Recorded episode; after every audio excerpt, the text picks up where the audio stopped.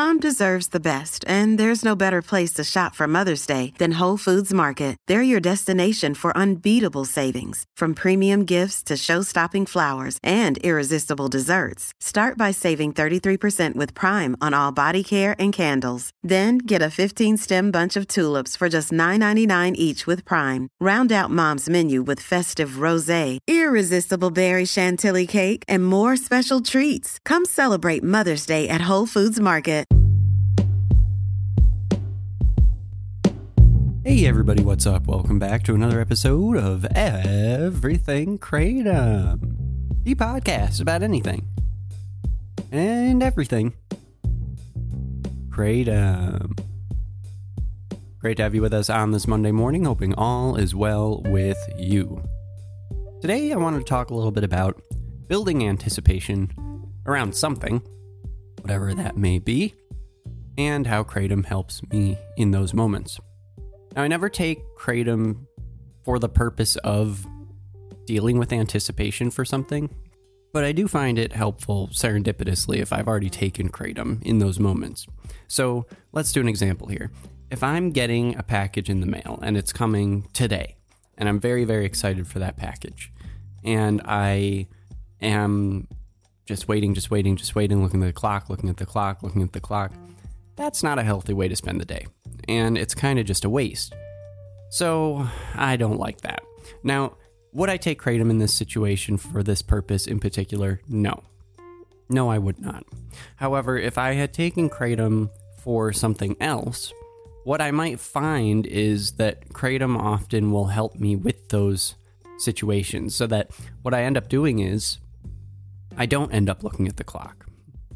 You know, like I, well, I probably will once, but I don't end up looking at the clock over and over and over again, waiting, waiting, waiting, wasting the day away. Um, you know, until the time that the mail person comes. I'm going to go about my day. I'm going to do things. And for some reason, Kratom being present in those moments makes me guess the phrasing would be the same present in those moments so that I'm not actually just looking forward and waiting until that time when the package comes.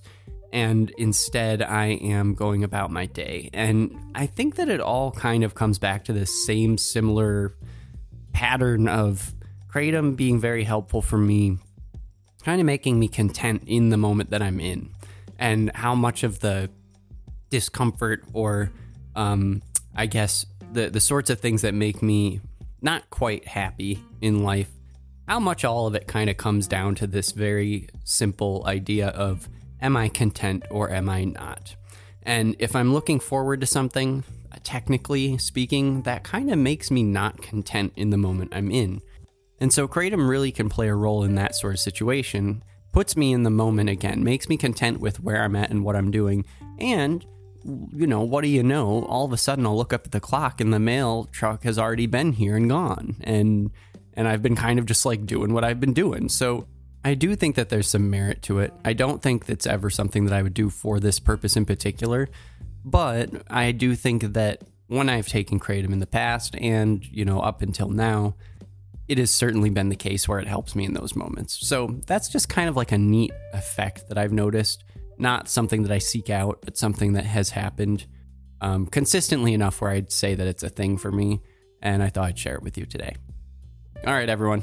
Hopefully, your week is off to a good start. If you're looking forward to something, that's great, but don't be waiting by the clock for it. Live your life, and it'll come eventually.